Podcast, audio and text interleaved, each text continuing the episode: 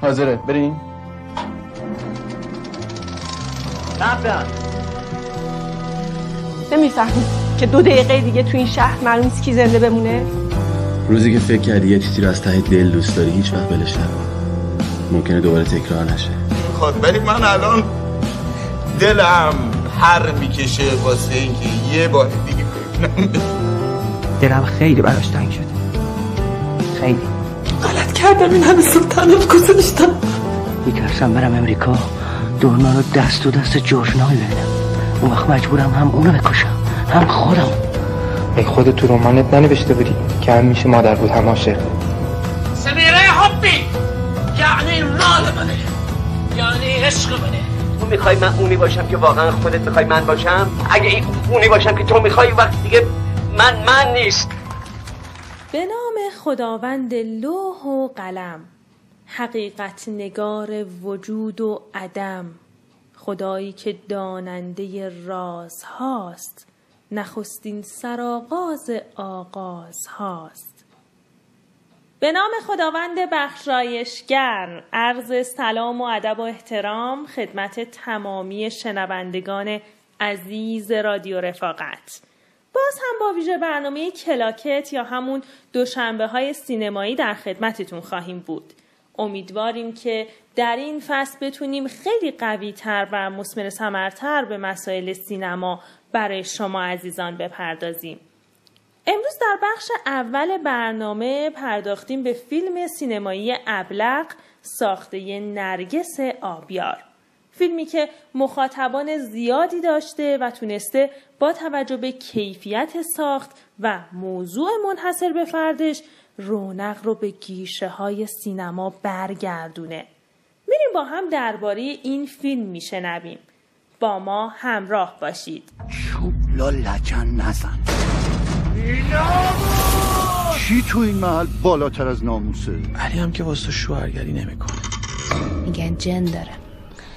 راستی می‌دونستی جن از زمینو بالا خوششون میاد ابلق تازه ترین اثر نرگس آبیار بر پرده سینما. فقط بیریم از من میگه بریم بریم.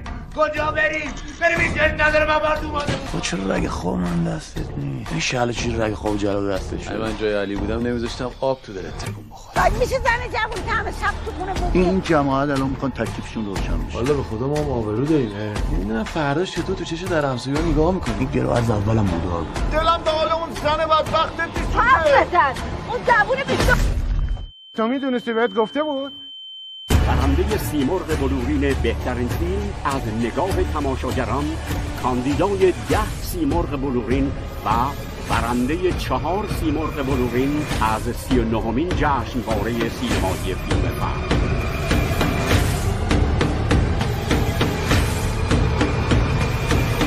ابلق فیلمی از نرگس آبیار تهیه کننده محمد حسین قاسمی. فیلم ابلق یکی از مهمترین فیلم های جشنواره فجر سال 1399 بود که در ژانر اجتماعی تولید شده بود. این فیلم ساخته نرگس آبیار و با بازیگری بهرام رادان، هوتن شکیبا و الناز شاکر دوست است. تهیه کنندگی این فیلم را محمد حسین قاسمی بر عهده داشت. این فیلم فیلمی تکان دهنده و تاثیرگذار است. فیلمی درباره تجاوز و سکوت.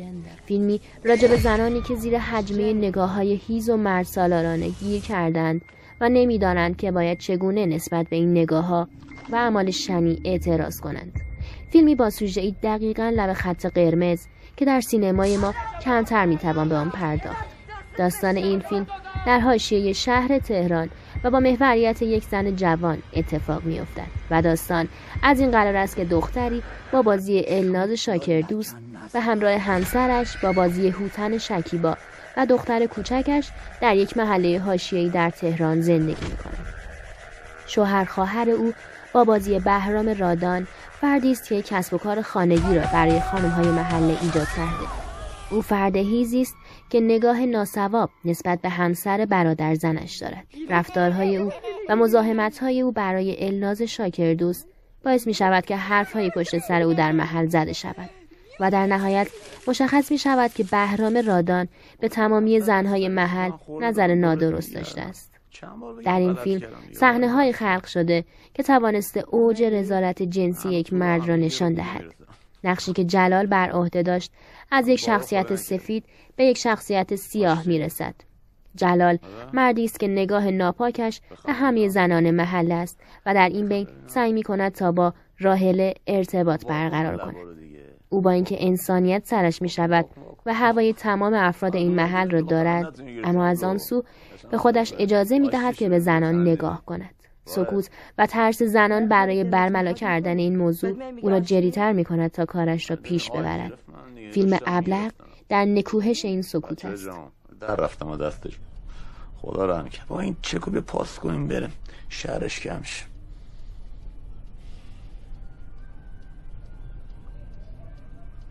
علی بمیره برات.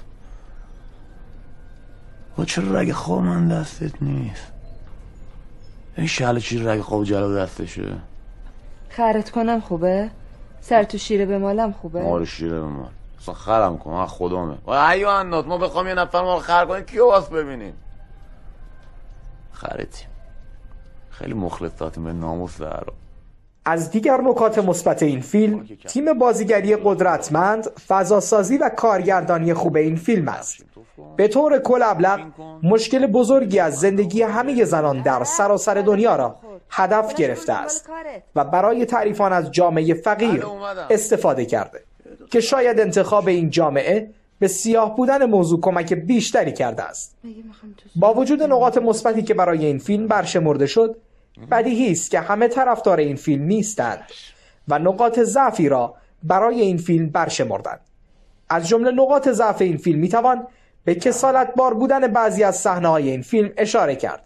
به خصوص در دقایق ابتدای فیلم که زیاده گویی های بیرفت موجب کسالت تماشاچی می شود همچنین به نظر عده دیگر درگیری زیاد کارگردان به فضاسازی موجب قفلت از شخصیت پردازی داستان شده است.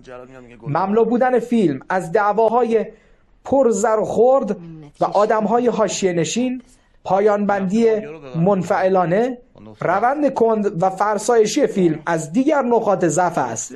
که در این فیلم بدان اشاره شده است. سلام فلافل آشتی؟ آشتی کردیم دیگه. نوکرت. با هم از فیلم سینمایی ابلغ شنیدیم. امیدوارم که تا به اینجا خسته نشده باشید چون دو بخش جذاب دیگر رو هم در این قسمت داریم. در بخش دوم برنامه قرار هر هفته بپردازیم به یکی از بزرگان تاریخ سینمای ایران تا هرچه بیشتر به شنوندگان عزیزمون مشاهیر و بزرگمردان عرصه هنر رو معرفی کنیم. در قسمت اول پرداختیم به سعدی سینمای ایران کسی که هفته گذشته 26 مین سالگرد در گذشتشون رو گرامی داشتیم. استاد علی حاتمی.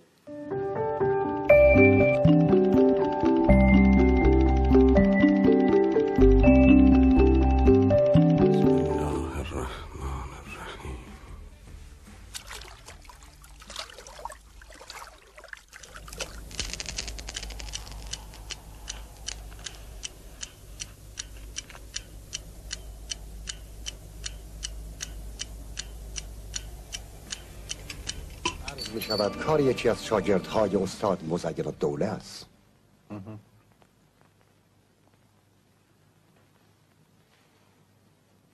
شما استادش بودید؟ آنچه از دولتی سر قبله عالم آموخته بودم ایثار کردم.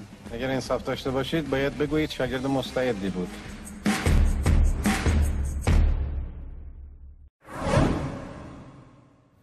مادر بزرگ و پدر بزرگ ها شاید هم مادر و پدرهای ما با آثارش خاطرات زیادی داشته باشند. حتی ما هم نام هزار دستان او را شنیده ایم. اثری ماندگار از میان دیگر آثار ماندگار زندیات علی حاتمی بسم الله الرحمن الرحیم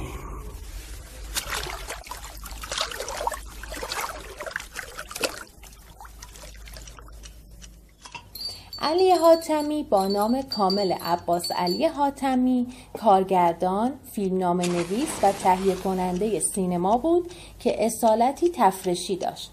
او در تاریخ 23 مرداد 1323 در تهران چشم جهان گشود. جایی حوالی همان آدرسی که رضا خوشنویس هزار دستان به مفتش می دهد. خیابان شاپور، خیابان مختاری، کوچه اردیبهشت. پدرش سمت صفحه آرا در یک چاپخانه را داشت و دومین فرزند پسر خانواده بود.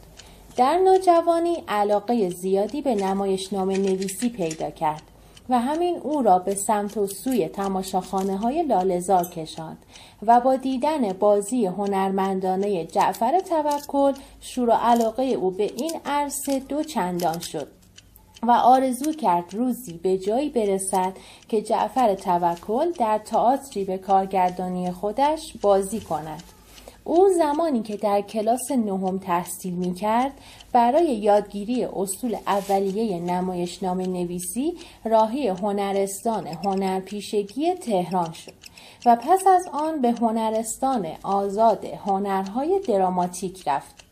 حاتمی نخستین نمایشنامهاش را با عنوان دیو به رشته تحریر درآورد و در اردیبهشت ماه 1344 به همراه کودکان همان مجموعه در تالار نمایش هنرهای دراماتیک به مدت سه شب به روی صحنه رفت.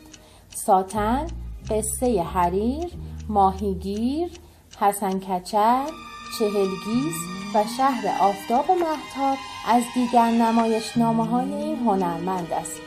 پس از نگارش نمایشنامه حسن کچر و استقبال مردم از آن تصمیم به ساخت فیلم آن به عنوان اولین تجربه سینماییش در سال 1348 به تهیه کنندگی علی عباسی گرفت.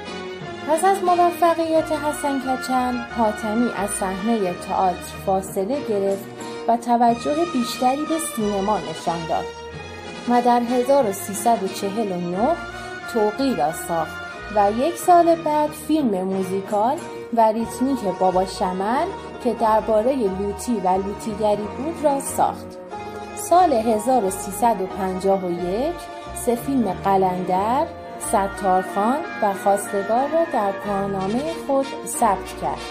وی پس از پشت سر گذاشتن سالی پرکار به تلویزیون رفت تا شانسش را در این حوزه امتحان کند که حاصل تلاش های او دو سریال مولوی و صاحب قران در سالهای 1352 و 1354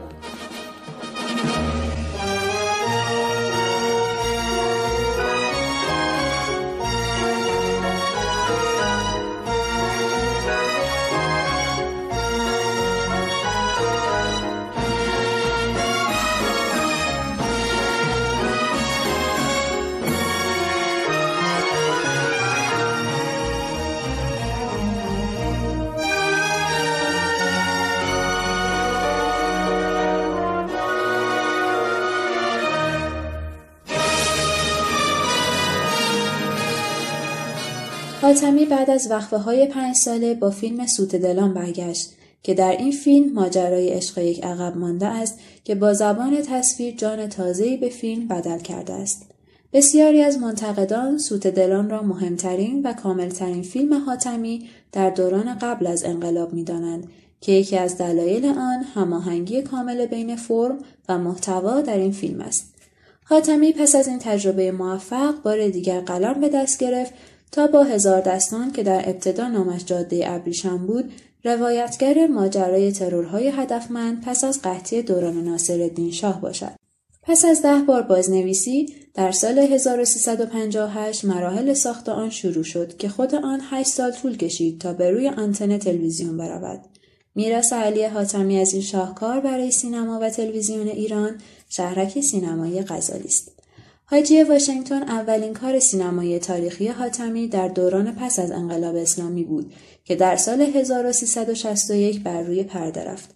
این فیلم از جمله فیلم‌های سینمایی تاریخی است که نسبت میان غرب و خودباختگی دولت مردان سلسله قاجار در مواجهه با مدرنیته را بیان می‌کند.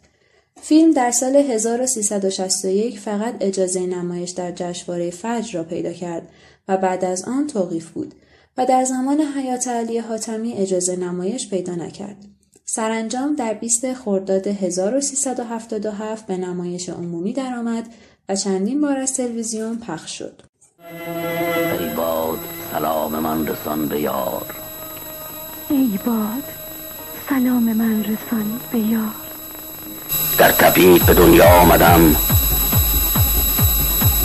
تبعیدی هم از دنیا می روم حاجی واشنگتن بعد از آن زندگی نامه نقاش معروف اصر ناصری کمال الملک را می سازد که سفرهای فرنگ ناصر شاه و مزفر شاه را به خوبی نمایش می دهد. حاتمی سعی کرده است در این فیلم هم بود تاریخی و هم بود بیوگرافیک فیلم را حفظ کند و با تکیه بر رابطه حکومت با یک هنرمند به ضعفها و چالشهای فرهنگی و هنری در آن زمان بپردازد. در سال 1368 فیلم مادر را به روی پرده برد که از جمله آثار به نام علی حاتمی تبدیل شد. اما بعضی منتقدان از جمله شهید آرمینی نقدهای سریحی به این اثر وارد کردند از نقدهای وارد شده می توان به دیالوگهای پرتکلف و حکاکی شده و عدم ارتباط صحیح بازیگران به صحنه اشاره کرد. پس از فیلم مادر زندیات حاتمی فیلم دلشدگان را ساخت که آخرین فیلم کامل او بود. پس از دلشدگان شروع به ساخت فیلم نیمه تمامش با نام جهان پهلوان تختی کرد که یکی از بزرگترین پروژه های سینمایی او پس از مجموعه هزار دستان بود و به علت مرگ ناشی از سرطان پانکراس در تاریخ 14 آذر ماه 1375 نافرجام ماند. بهروز افخمی این کار نیمه تمام او را تمام کرد همچنین دو فیلم مبتنی بر هزار دستان با تدوین واروش کریم مسیحی به نامهای کمیته مجازات و تهران روزگار نو ساخته شد. با نگاهی به فیلم های این هنرمند فقید می‌فهمیم که وی شیفته دوران قاجار است. موسیقی سنتی، هنر، فرهنگ کهن و ادبیات عصر قاجار برای او تراز بود و نگاهی فرمالیستی به آن دوره داشت نه نظریه پردازانه. همچنین آثار علی حاتمی در دوره پهلوی به ابتزال آن دوره آلوده نبوده است. شخصیت آثار او اغلب شبیه ترین افراد به خصلت و باورهای قومیت های ایرانی هستند. حاتمی که تقریبا تمامی آثارش را بر اساس فیلمنامه هایی از خودش ساخته در انتقال فضا، زمان و شرایط اجتماعی دوره تاریخی که در فیلمش به تصویر کشیده بسیار موفق بوده است. دیالوگ های فیلم های او بسیار درخشان و قابل توجه هستند و در سینمای ایران اگر بی نظیر نباشند حتما کم نظیر هستند. روحش شاد و یادش گرامی باد.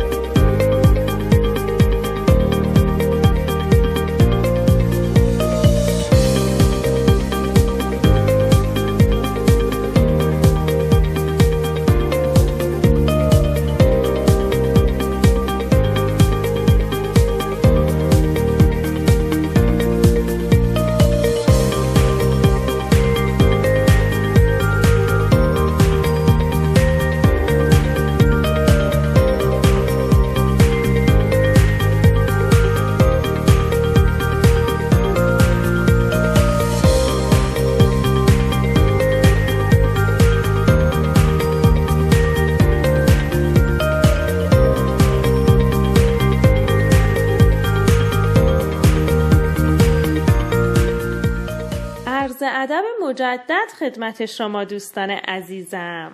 سومین و آخرین بخش برنامه امروز ما اختصاص داده شده به تاریخ سینمای ایران از زمان ورود نخستین دستگاه سینماتوگراف توسط مزفر شاه قاجار به ایران.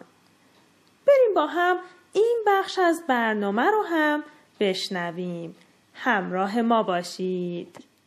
خواب من که در نمیره کت خدا. آخه اگه در بره این دنیا همیشه واسه من کرک بوده می‌تونه نامردی؟ به هر کی گفتم نوکر باشم که واقعا خودت می‌خوای من باشم؟ از دکتر خبر اگه این اونی باشم که تو می‌خوای وقتی بس میگه شیرین من من نیست. من پس خودم میرم سر خیابون ماشین می‌گیرم میرم دنبال بلیطا نمی‌خوای بذاری بغل که زدی بچه‌ش افتاده؟ تو کدوم گوره بودی که ببینی من زدم؟ چون خونه بودم تو می‌خواستی زنگ بزنی جلو مامانم زنگ زده بهش گفته سرت داره میاد اونجا قرارمون کنسل فکر من خرم. منم اگه نتونم پیداش کنم زندگی به گم کشیده میشه این حرف تو داری می‌زنی؟ یارو داره دیوونه میشه فکر کنه بچه‌شو کشته بخاطر من خر برسونه می‌تونم زدم بخاطر فرشوت اصلا جای بقیه همکاراش یقش رو بگیرم آبرو حیثیت ازش نداره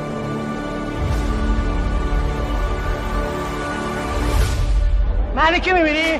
خراب سینما. عاشق سینما. اما کارم نواره. نواره ویدیو. اما با آیاش.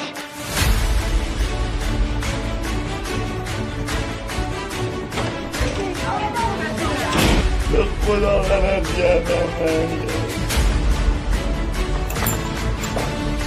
راستی فکر می‌کنم عاشقت شدم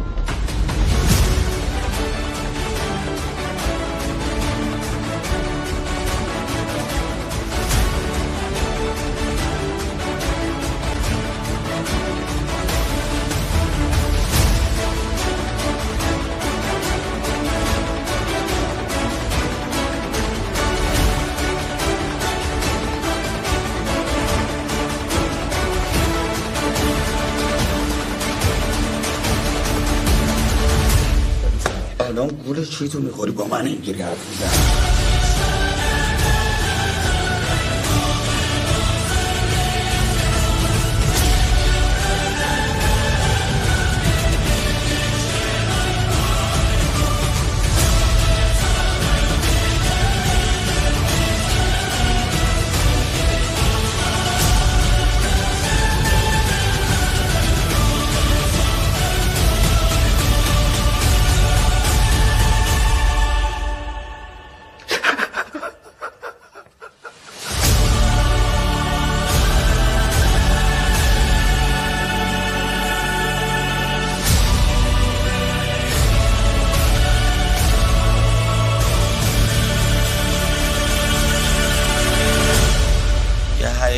دارن آدم تو فیلم ها. گریه می‌کنن میخندن. گم می‌کنن هم دیگر رو پیدا می‌کنن هم دیگر رو. چه می‌دونم. زندگی می‌کنن. باشی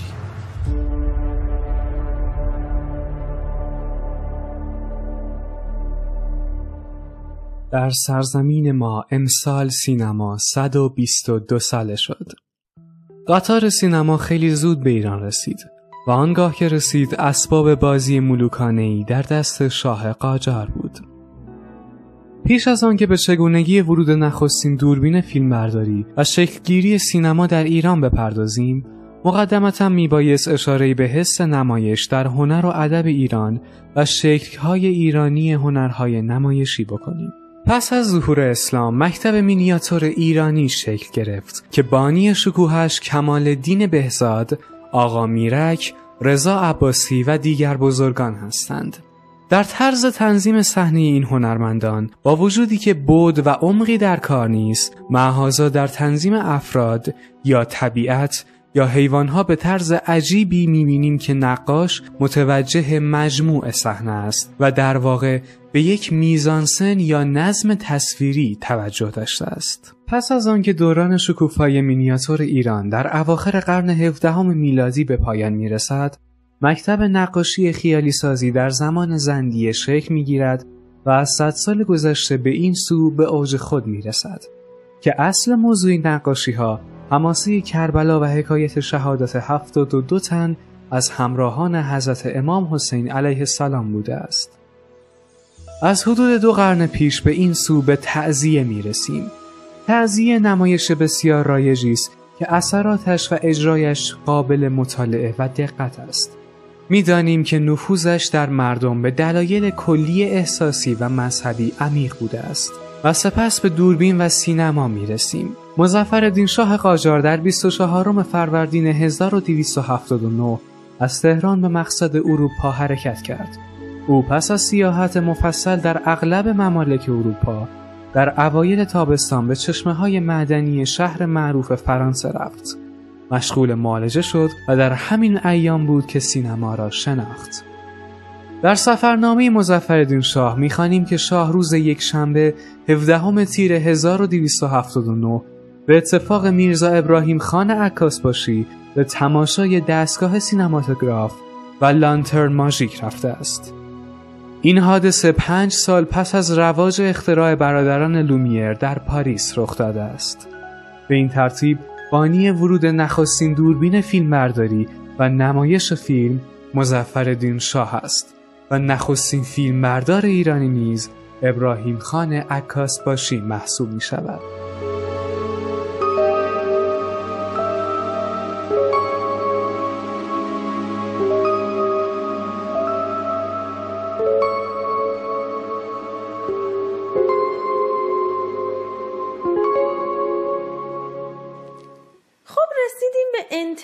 قسمت اول از ویژه برنامه رادیویی کلاکت. امیدوارم تا به اینجا نه خسته شده باشید و نه برنامه حوصله سربری براتون بوده باشه. و کلی اطلاعات خوب از سینمای ایران و بزرگانشون هم در اختیارتون قرار گرفته باشه. از شما شنوندگان عزیز خواهش می‌کنم تا اونجایی که می‌تونید برنامه ما رو نشر بدید تا به رفقای ما در رادیو رفاقت اضافه بشه.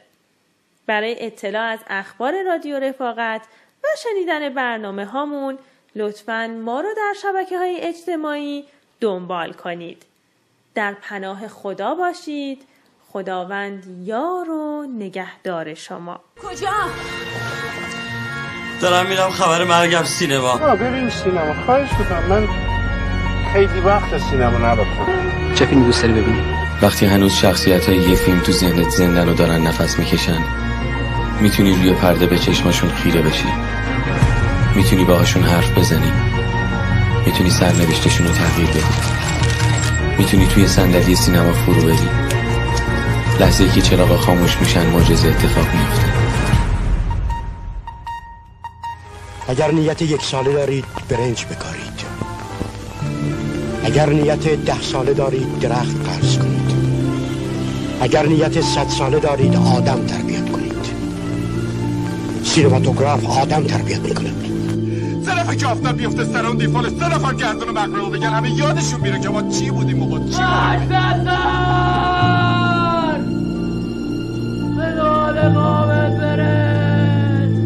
من به خاطر کسی اومدم که خودش باید بهم بگه برو. زنم ازم طلاق اذیت کردی نه بعضی های جوونا رو یه طوری نگاهشون می‌کردم که انگار غریبه می‌بینم خب حالا پنجره ها رو بکشیم بالا و کولر فابریک درجه کنم که بفهمی نفر روشن کنیم حرفای خوب خوب بزنیم بابا بیا بار زندگی مردم رو زنم مردم ببین زندگی تو بکن چته هر چی دارم از تو دارم. همین نفس اگه سوم من کتونیا رو میدم به تو. آقا جون یه قرآن بردار بیاری اینجا ما دستمون رو بذاریم روش تو بفهمیم ما یه کلمه اگه به تو بالا پایین گفته باشیم. زندگیمو باختم آقا من از اصل تصمیم خدا بده اسم من بگو کی؟ کی؟